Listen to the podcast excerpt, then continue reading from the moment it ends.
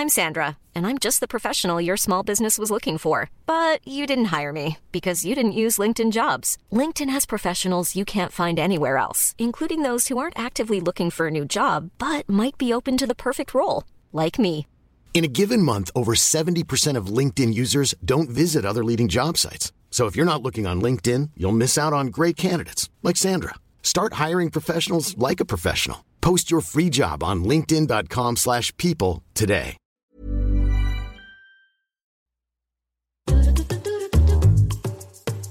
Sex, jealousy, anger, trust.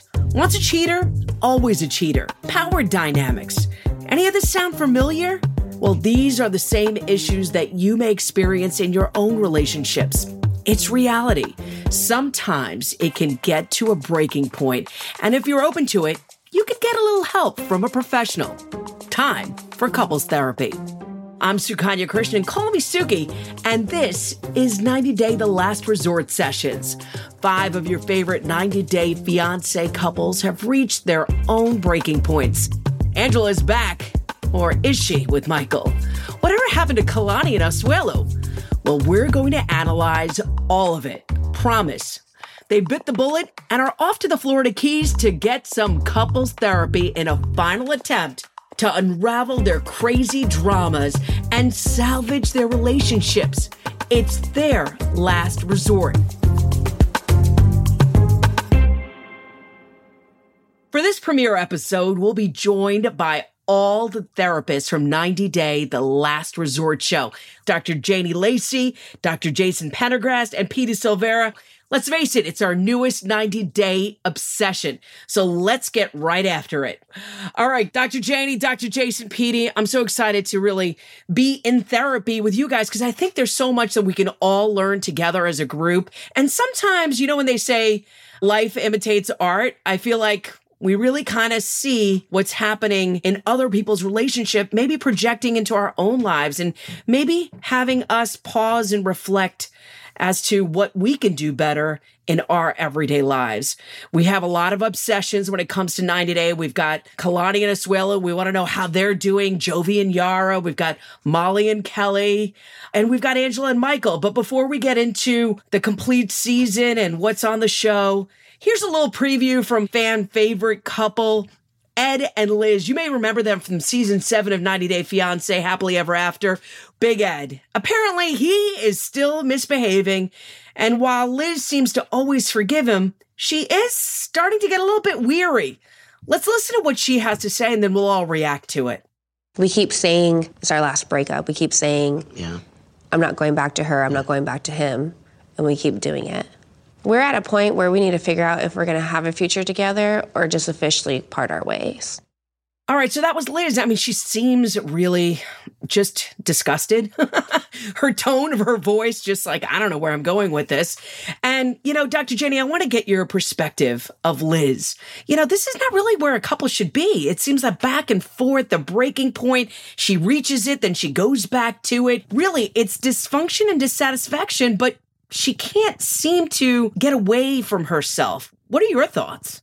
My thoughts is when we think about relationships where they go back and forth, they're up and down, and some days you just can't love this person, the next day you want to get away from them. It becomes draining. And when they're in this relationship and there's more downs than there's up, we look at something that we call trauma bonding. Like what's really happening in this relationship where they cannot have the 80% of the good stuff. And when I hear Liz's voice, I'm hearing that she is tired, tired of fighting, tired of trying to figure it out when we look at toxic relationships, there's this thing that's called future faking, right? They're always thinking about it's going to get better in the future, only when this happens or that happens. But when we get to this place where we heard in the clip where it's time to figure it out, they have to be at a place where they start taking responsibility for their part in the dynamic. And when a couple starts doing that, that can create some foundation that they can truly, truly build a solid relationship on. And that's what I'm hearing you know, you talked about future faking. I want to circle back to that, Dr. Janie. What is that? Because I would think like the future would mean hope. But what do you mean by future faking? So, future faking is a term when we look at toxic relationships where one person is constantly holding the carrot over the other person. Well, until you get your stuff together, Liz, then we'll get married. Then we'll get the house, right? So, you're constantly holding something out in the future and you'll hold it in front of the partner because you're saying, well, this is why we need to work on things. This is why you need to do something different because then we can go on and have our happily ever after. And usually it's a manipulation tactic to get the person in line. Because if you get them in line by holding that carrot in the future, then you'll get what you want in the relationship.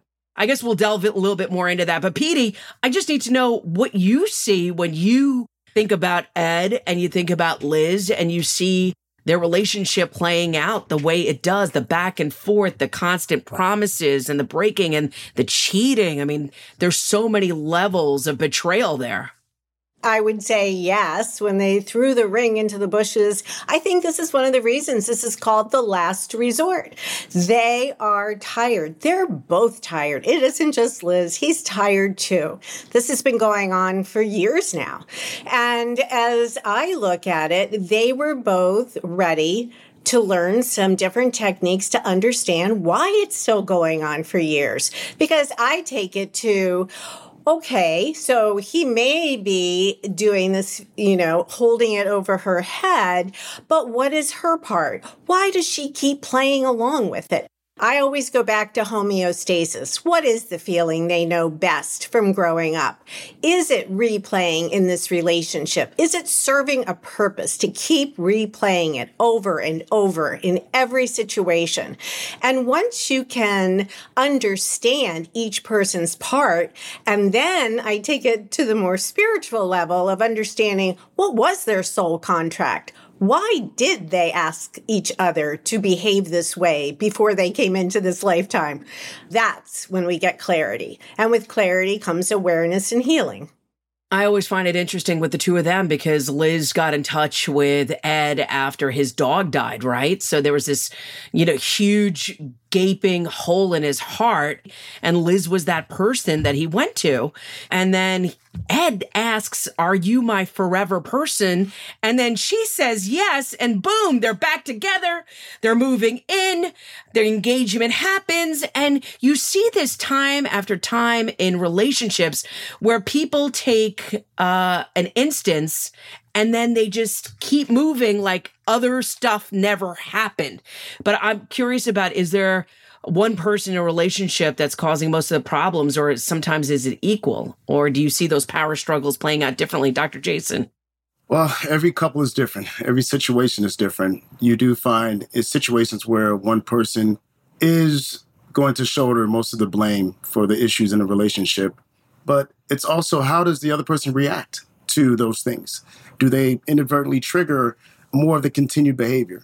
So, you know, one tool that I found effective in working with couples is to separate them, is to spend a little one on one time uh, with individuals. Well, Ed did say their relationship is a marathon, and I don't know what mile marker they are on for sure. But I know that they're both committed to, you know, making things work. And at least at the last resort, they're doing the best that they can. So, what can we expect uh, when people go into couples therapy, Petey? I always find that when couples come in for couples therapy, the main determination if it's going to be successful or not is each other's motivation. So I always have them silently write their number from zero to 10 on what their level of motivation. And that's our first point of discussion. Because seriously, if one is a nine and the other is a three, I'm here because you asked me to, we're not going to go many places. So we can tell right off the bat and we can understand where that motivation comes from or doesn't come from. But when the motivation is close and they are more in alignment, you're going to have a lot of success. I think it's really hard to look at the person that you love or the person that you just can't stand right now and have those deep conversations. So, Dr. Janie, can it just be a one on one tool that somebody can use effectively and then maybe come together to resolve issues as a couple? There's a couple things that we need to consider, and I 100% agree with uh, Petey. The, their motivation to change is going to be one factor. Another factor is going to be their maturity factor, because if they're not mature, then they can use the therapy as a weapon towards each other, and that will depend on how much we can address with them when we see some of that going on. There's a lot of triangulation that can come into play, and if there's not enough maturity, then we have to move at a certain pace where we can't necessarily give feedback to the part because we know that in couples therapy, they are good as their parts. And if there's one person that is extremely immature, then it's going to be harder for the other person to really gain some traction in that relationship. In our office, what we'll see is that couples are coming in as the last resort. They've tried everything else. So they're coming out the gates already being on a thin ice. All right, real fast. If you could magically solve one issue couples commonly face, what would it be and why? Petey communication. that is at the forefront of everything. If you don't have the tools to communicate, I don't care what the topic is, what they're trying to resolve, they just don't have the skills to help the other one hear what they need to say. Dr. Jason, what do you think? Well, I got a second on communication, but I'm also going to say conflict resolution. I think couples miss an opportunity. Instead of looking at the conflict as something negative, they miss the chance to embrace it to lead to a better understanding of each other. All right, Dr. Janie. Self awareness. You have to get to a place where you have enough self awareness where you understand that you need to be able to communicate better and to do all the things. So, if we can increase our capacity to be self aware of the junk that we bring to the table, I believe we can start with a good start. God, you guys are good. You guys are really good. oh, I'm feeling 100% better already. Coming up, we're going to find out why 90 Day couple Ed and Liz are still bickering. Therapist Roundtable discussing some of the biggest relationship issues that couples will be facing. We're going to speak in general, everybody. I'm Sukanya Krishnan. You can call me Suki, and this is 90 Day, the last resort sessions. So at the tell all, um, I got busted for lying about texting Rose, who is my ex girlfriend.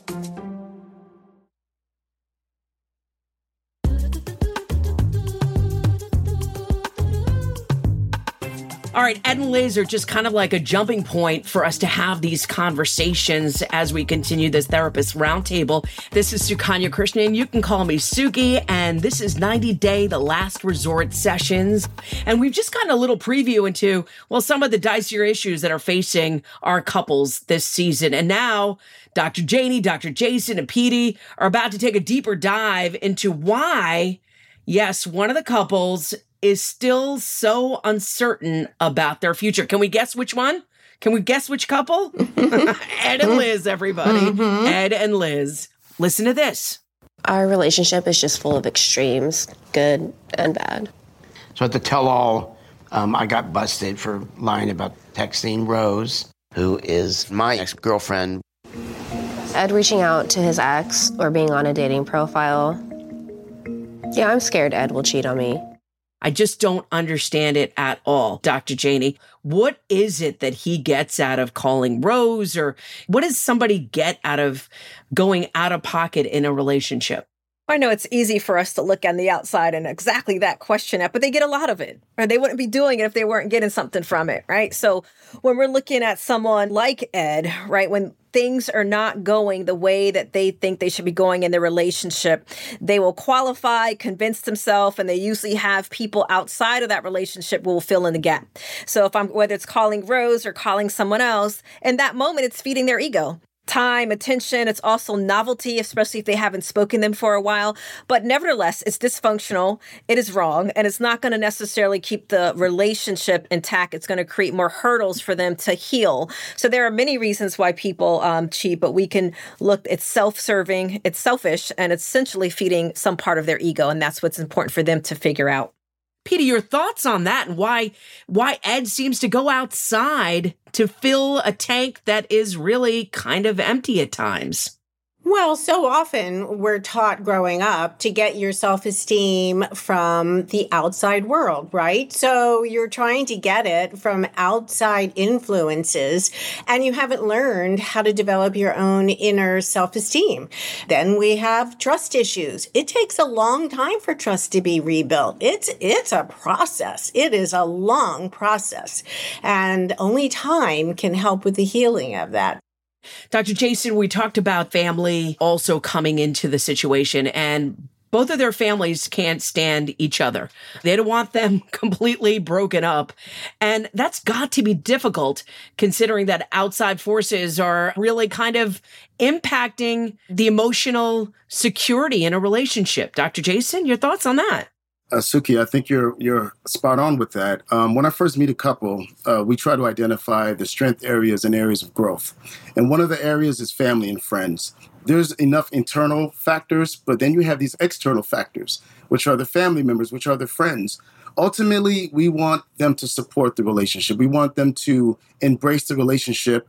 But what happens when there's conflict, you run to your corner and you start talking to your family members and sharing a view that's normally one sided which normally now pits the family against other members, you know, within the relationship. So uh, I think it's really as important that couples think about that, think about uh, maybe taking a time out or kind of restricting some of the information they relay to family members. Uh, but I think also what uh, said about alignment and what uh, Janie said about uh, the immaturity, we, we see those at play with this couple, you know, just to make sure that their goals and desires are in alignment with their actions, and that both parties, not just Ed, but they both uh, rise to a level of maturity that really helps the relationship thrive. Yeah, maturity and Ed, I don't know. Sometimes, you know, he's just such a jokester. I don't know if they go hand in hand right now. He's kind of like a big little kid, you know? Uh, he just has that sort of immaturity in him. And I feel like Liz is the person that's grounding him. You also mentioned something that was really interesting.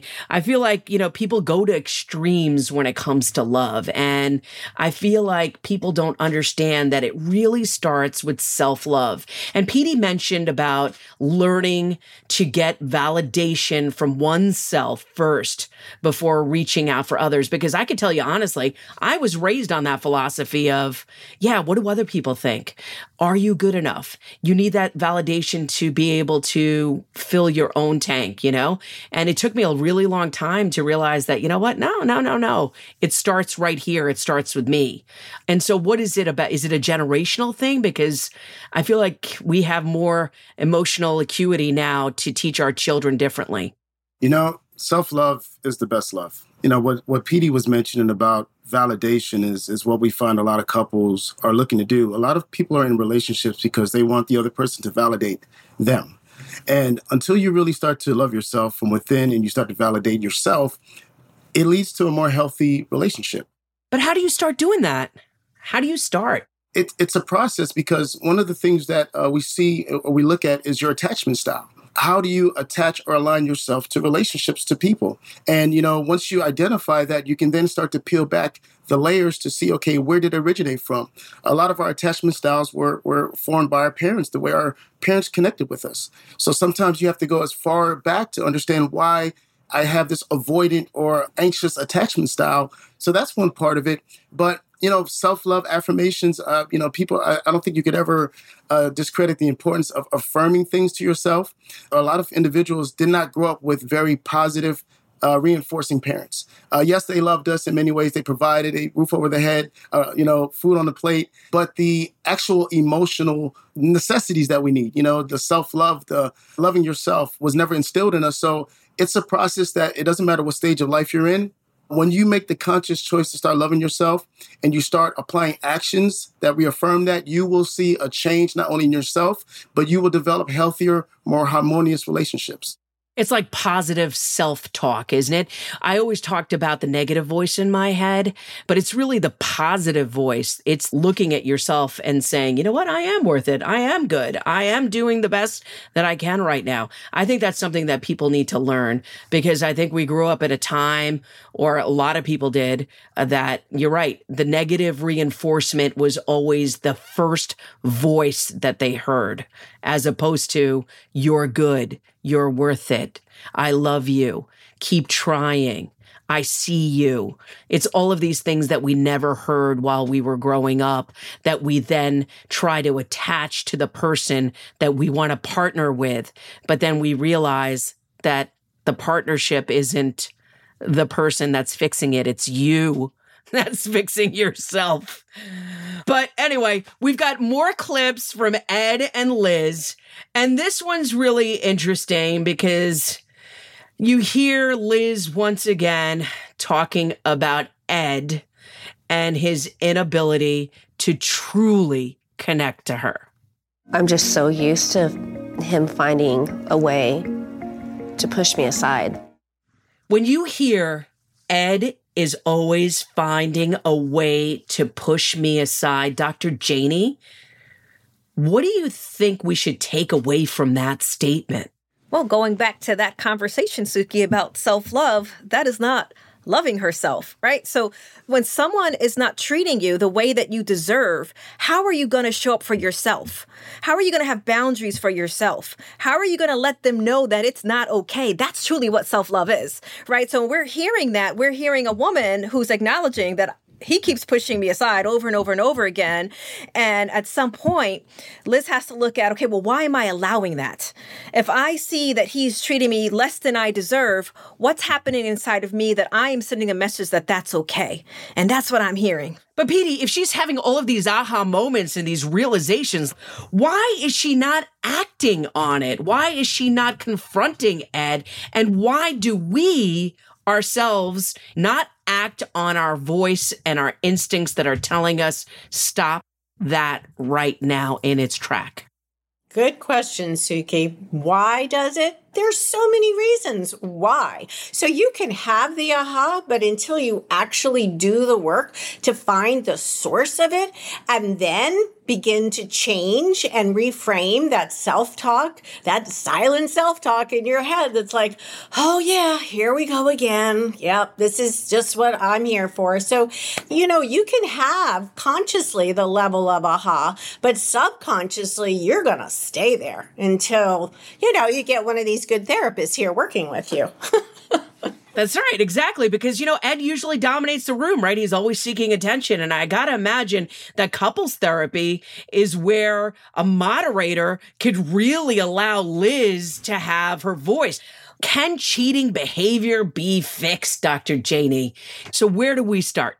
So yes, absolutely. But Hallelujah. Say that again, Dr. Jason. That was my ministry.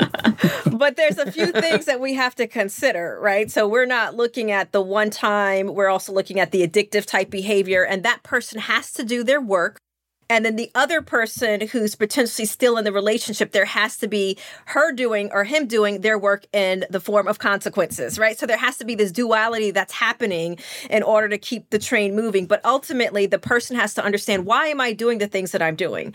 Why am I keep going outside of my relationship? And what is it serving me? And then, as Petey was saying, they have to do the below the veil of consciousness work. They have to understand perhaps it's back in their history, perhaps there's something they're repeating. But unless unless they end up doing the work and get that PhD in their own history, then they're going to continue to do what they're continuously doing, especially if they have a partner who's enabling their behavior. So you can be with a cheater and they can heal and they can move on and really be a different reformed person after they do the work got to do the work. And this is a lot of heavy lifting that needs to be done if you want to salvage a relationship. I think that's something that people need to realize too. It gets dirty before it gets better, doesn't it? Petey, you're all saying yes. Is it true? Yes, it is very true. It can get very dirty, but you have to remember that it's there serving a purpose. So, how many couples will come in and they've already made the decision? I'm leaving. I'm just here because they want me to. He's a cheater. She's a cheater. I'm done with this. And I'm like, you know what? Let's see if we get to resolve. Let's get to a healed place. Let's do the work necessary. Then make the decision if you want to leave. Because you know what? If you leave before doing the work, guess what your next relationship's going to look like? Guess what you're going to attract in? Guess what is going to be drawn to you because of the work that still hasn't been done? So let's come to closure. Let's heal. Then you make the decision. And people love that. People love that, right? So when we think about the dynamics that's playing out in all these couples, right? We're looking at intensity, we're looking at dysfunction, we're looking at lying, we're looking at betrayal. So all of the stuff that's coming out in these couples are stuff that real people are dealing with in their real lives that need real solutions. So there's a reason why someone stays with the cheater. There's a reason why someone allows abuse. And it's real easy from the outside for people to judge, as people can with when they're looking at our 90 day couples. But when they look at their own lives, they'll see that there's similar patterns. There's similar patterns of their dysfunction you had a lot of work cut out for you, Petey, Dr. Janie, and Dr. Jason. Uh, you've been keeping an eye on all this, and I'm so glad that we've got you in the hot seat. Now, sitting down for these sessions of couples therapy, I think it's a great place to start, but to work to save the relationship extends way beyond the chair. Dr. Jason, I know you have some tips. Possibly being a minister is going to help get that more spiritual side alive between a couple, which can be really important in helping people bond back together. You're absolutely right, Suki. Um, I really try to look at the whole person, and that's body, spirit, and soul.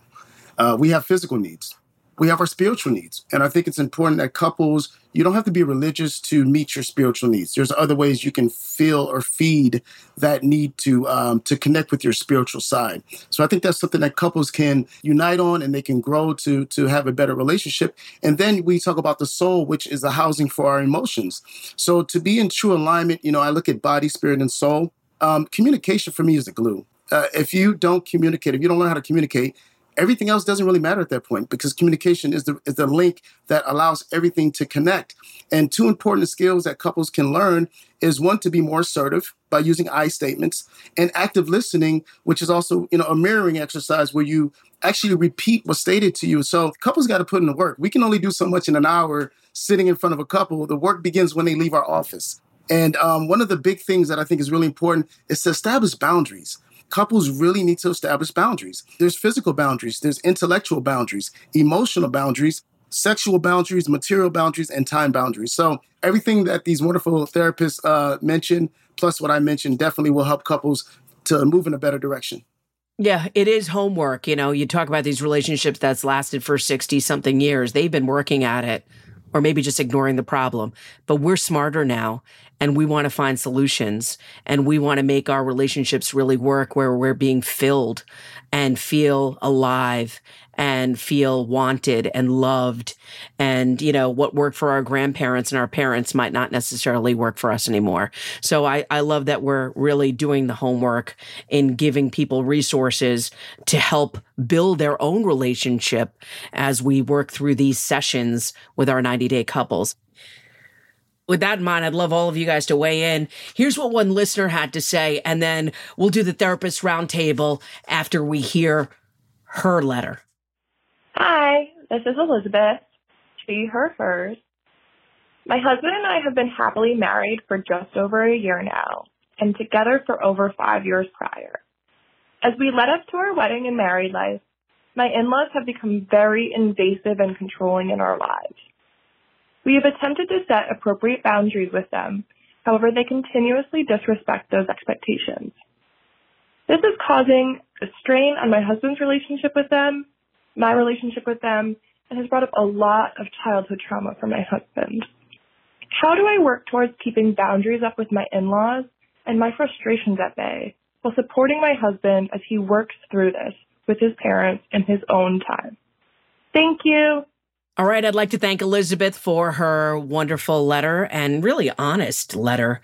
Uh, I think keeping the peace in relationships, especially when family dynamics start playing out, is really difficult for a partner. So, Dr. Janie, let's start off with you. What do you suggest they start working through, and what should they tackle first? Well, the very first thing that couples in their situation should do is be on the same page with each other. Because, especially when it's her husband's family, how he sees them is going to be very different because of his history. How she sees them is going to be new, it's from an outside. So her perspective is going to be different than his. So being on the same page, her sensitivity, understanding that it's easier said than done when that is your parents. So first thing they need to do is be on the same page. Parents are breaking the boundaries by dot dot dot dot dot. So they need to understand what that looks like and then they can move on to other steps. Okay, what are we going to do every time your mom comes over our house and she doesn't call, right? So then you get into some of the practical boundary buildings, but ultimately he's going to have to be the linebacker for his wife because they will forgive him. They'll forever hold it against his wife. And that's why it's going to be important for them to be on the same page. And if he has this childhood trauma, he's going to need to be able to deal with that so he can truly be a linebacker for his family. Oh, Dr. Janie and Dr. Jason and Petey, is that where the whole in law conflict kind of rears its ugly head? Dr. Jason, your thoughts on that? I think it's important that you nip it in the bud. Uh, once you start seeing the disrespect coming from family members, address it. Let them know you're not tolerated. Establish boundaries. And if you do have a venting session where you go to an in law, you go to a family member and you vent, it's it's understandable, but make sure you also try to repair that. You you fix that and correct that so it doesn't lead to more complications within the relationship. I got to imagine that could be a huge fracture.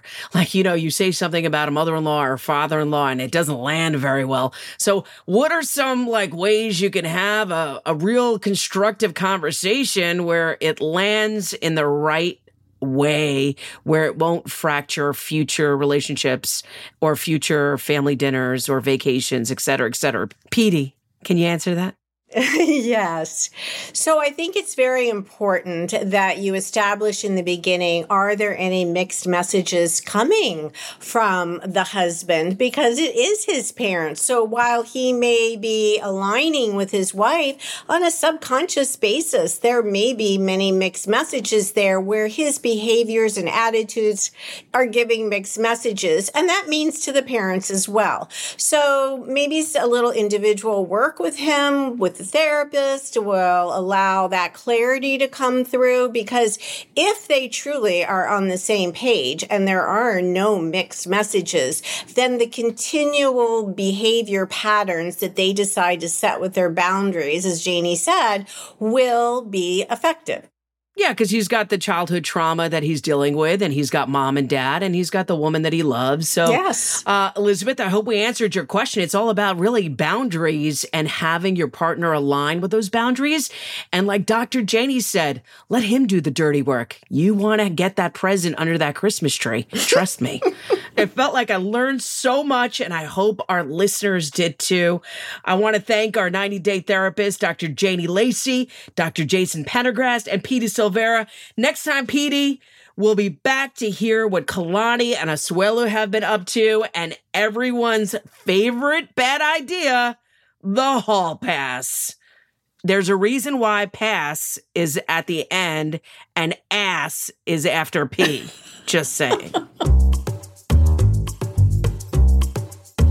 The 90 Day Last Resort Sessions is produced by TLC and Sony Music Entertainment. TLC and WBD executive producers are Michael DeSalvo, Cameron Curtis, and Margaret Kelly. The executive producers are Sarita Wesley and Jasmine Henley Brown. Our senior producer is Medina Parwana, and our producer for this episode is Samara Lenga. And our associate producer is Jade Abdul Malik. Engineering is done by Sam Bear, and our production manager is Tamika Balance Kalasny. I'm Sukanya Krishnan. You can call me Suki, and I want to thank you all for listening to 90 Day, the Last Resort Sessions.